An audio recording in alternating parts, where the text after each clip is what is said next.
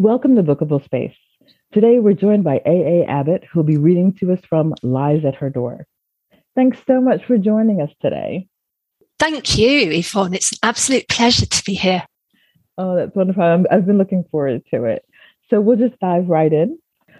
So, can you please tell us what inspired Lies at Her Door? Well, Lies at Her Door is a psychological thriller set in Bristol, where I live. And what inspired it was an event that took place during lockdown when a sinkhole opened up quite close to where I live. And there was no skeleton in the sinkhole, but I kind of thought to myself, well, what, what if there had been one? And really a sinkhole is not that unusual locally because it's an old city and it's absolutely riddled with holes everywhere. It's like a Swiss cheese. You think the ground you walk on is solid, but it absolutely isn't. Could collapse any minute. I never knew about that about Bristol. I can tell you it's not in any brochure that I've that I've ever read that was like welcome to Bristol, the, you know, where you cannot trust the ground beneath your feet. so thank you for the warning. Could we have our first reading, please? Of course. Uh, is it okay if I say a little bit about the reading before oh, I begin? Yes, please. Okay. Well, the, the action in the book begins with a carol concert taking place on Christmas Eve in quite a swanky area of Bristol in, in a nice posh Georgian crescent where the residents all come together to sing Christmas carols in the garden. And uh, among them are a young woman called Lucy. Uh, she's a rather downtrodden young woman who's the main carer for her disabled mother, Jennifer, who's in a wheelchair. And they come to the concert together with Lucy's father, Sebastian, an academic. And when you listen to this extract, you'll get an idea of the kind of relationship that Lucy and her parents have with each other.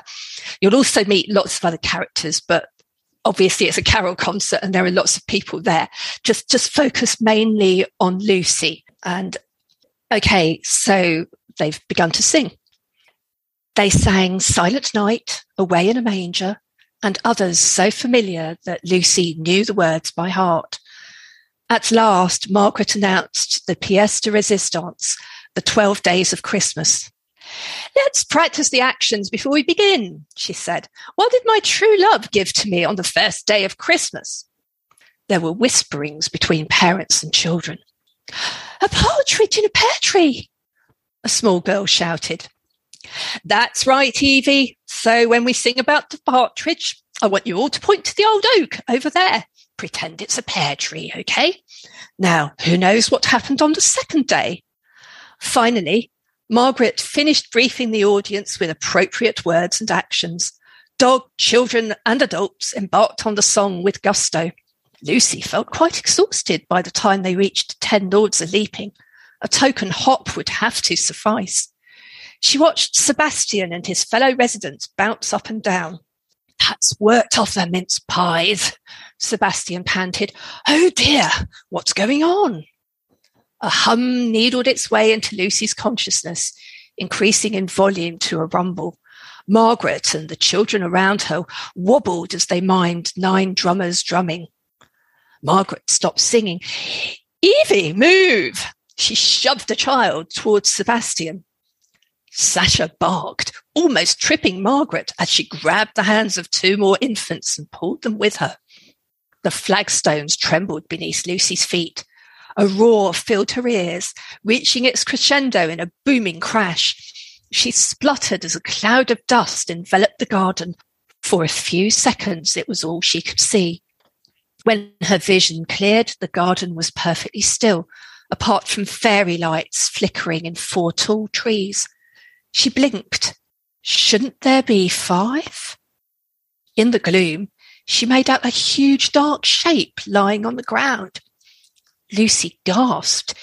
It was the sycamore which had stood in the corner near number 13. If the tree had toppled in the opposite direction, it would have smashed into her house.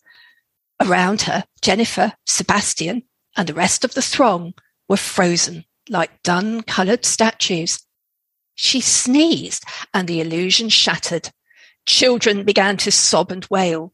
The dog howled with them before deciding to whine at Margaret's feet instead.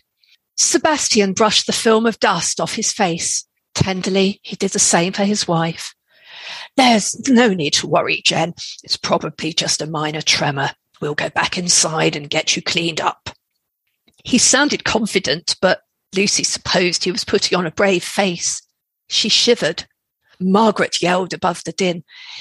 Keep away from that tree. The ground is unstable. Parents, count your children, please. Ted raised an eyebrow. Retired, is she? She's got you all under control. He added, Thank goodness. We should still call the emergency services, though. Ah, Brian's on the case. Brian, phone in hand, pointed its flashlight to the base of the fallen tree. A yawning black void occupied the corner of the garden, as if a giant had nibbled an edge of the tangerine segment. It's a sinkhole, Luke, Brian said. No wonder the tree came down. The small girl, Evie, shrieked, There's a skeleton! The other children began to scream. Don't be silly, Evie, Lucy said. Of course there isn't. Then her gaze flicked from Sebastian's horrified face to the deep hole and the skull whose sightless eyes stared back at her. She realized she was screaming too. It's actually a collapsed cellar. There, there are a lot of cellars, tunnels, uh, and as I say, all kinds of cavities underneath the older parts of Bristol. They do sometimes open up with, in this case, devastating consequences. Wow. And it's like the last thing you would expect. Although, I, yeah, it's like the last thing you would expect to see if when you're when you're looking down. Oh my goodness.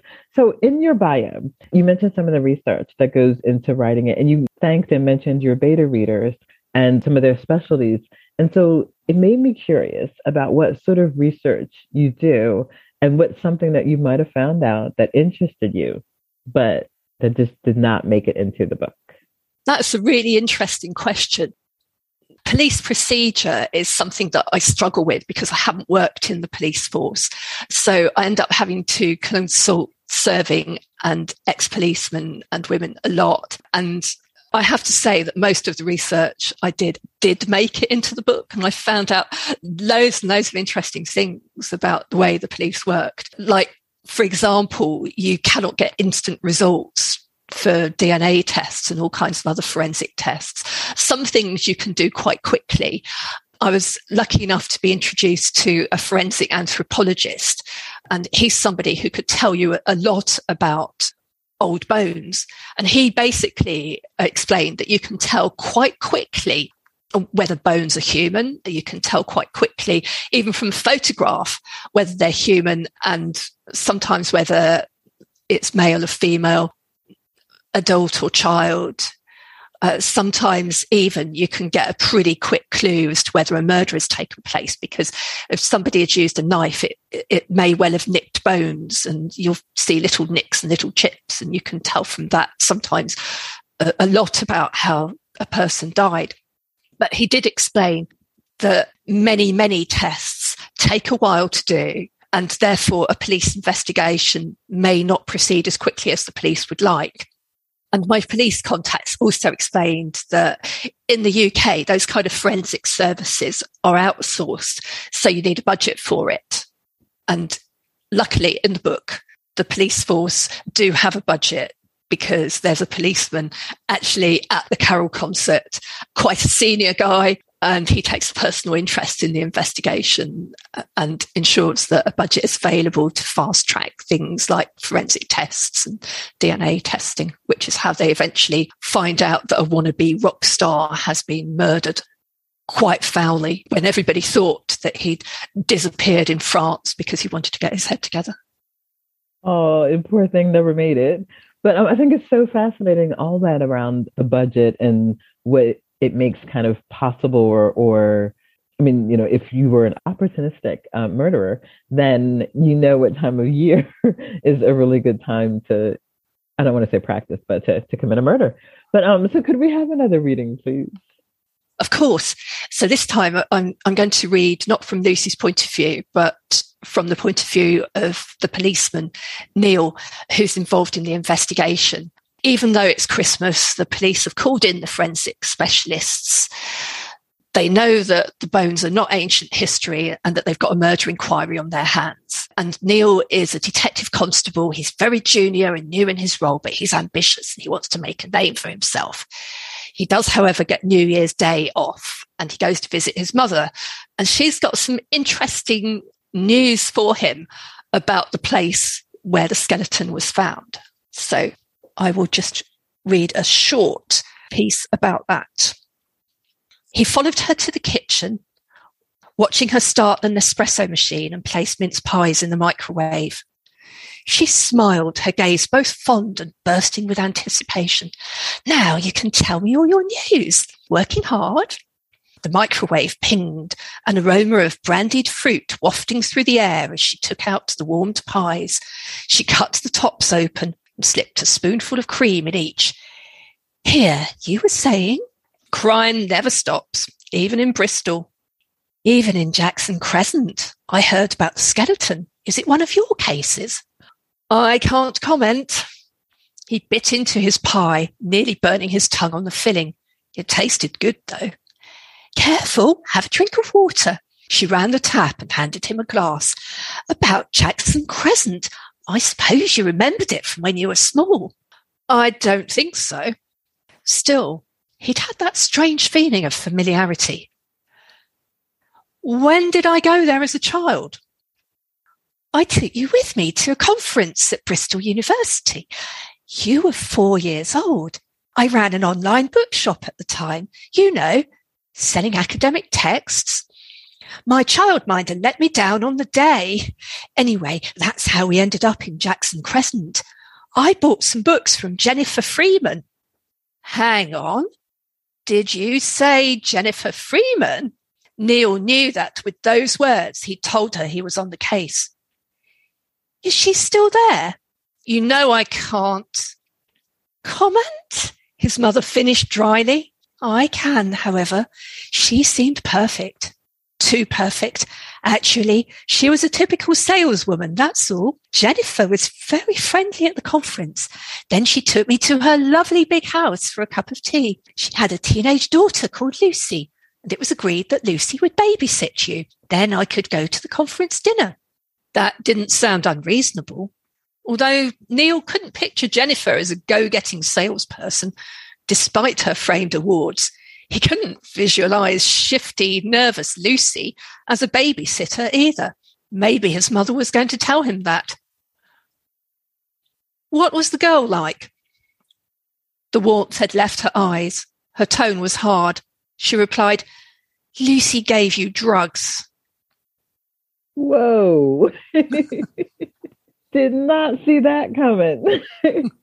oh, wonderful. So the book is set in Bristol and you live in Bristol. And so, what makes Bristol the perfect place for a murder?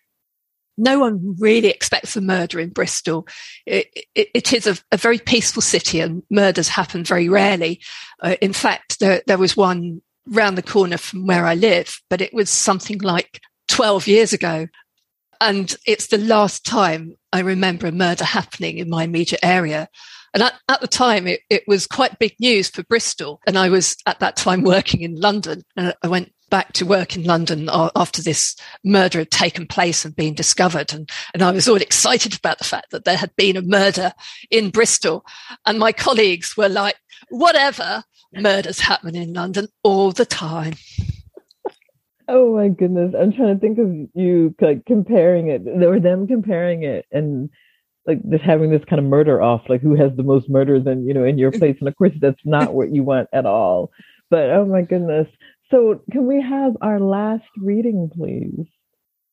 Okay, so I'm going to read about Neil again.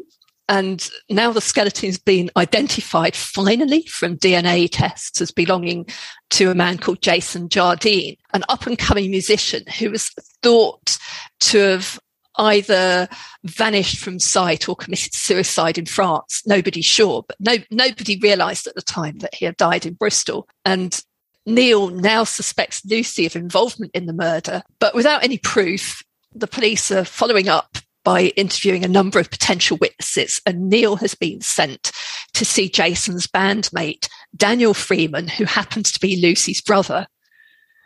Daniel Freeman is now very rich. He lives in a mansion near London, and Neil and his female colleague, Sherry, another detective, are visiting Daniel there. And here we're getting to the end of their interview, and Daniel again has some very interesting information for the police. The fire crackled and popped, wood smoke scented air heavy with the weight of unspoken words. Neil said nothing. He knew instinctively that Sherry would do the same. Ab had drummed it into them. Let others fill an awkward silence, and you never know what you might hear. Eventually, Dan spoke. I would have trusted Jason with my life, but I can't vouch for Lucy. She's always been away with the fairies. Can you give me an example? Neil asked. When she was a kid, all her pets died within days. She's so self centered and irresponsible. She couldn't even look after a goldfish. I'm not saying she was crazy enough to lure Jason to Bristol and keep him captive in a dungeon, but, well, if she did, it's no wonder he didn't survive. We'll talk to her, Neil said. Dan winced. I hate to think this, but she'd be my prime suspect. What a mess. My best friend dead. And my sister. He stood up, clearly hoping they would leave. Please call me any time if further questions occur to you, or even if you'd like to shoot the breeze. Keep me informed too. I genuinely want to help. He showed them out. Perhaps the surly minder was taking a tea break. As Neil negotiated out of London's traffic jams, Sherry seemed lost in thought. What do you reckon? Neil asked. Good leads? He wore a makeup. Neil snorted. Really? No wonder his appearance had hardly changed since that ancient video. But what's that got to do with anything? Dan Freeman is a performer, and I think a performance is what we got. I'm going to ask our Dorset friends if they can get an example of Jason's signature from his dad. And I'll tell Ab to be careful. Dan is a seasoned traveler and he's loaded. He could melt into thin air as fast as you can say passport. Perhaps, brought up to believe Dan Freeman was a god, she was disappointed to find him less than perfect. Neil couldn't be bothered to ask, nor argue that Dan was a singer, not an actor. He couldn't have been more helpful. Now we know the cellar can be reached from number 13, and Lucy lied to us about it. At last, they could give Ab some good news. They had another witness in the form of the bandmate in Bristol and two suspects, both female. The Sarah Stokesley angle could be interesting. Neil's money, however, was still on Lucy Freeman, a proven liar, pet killer, and drug user he was lucky to have survived in her care as a four year old. Gosh, you know what? I'm so glad I do not have a brother like Dan because what?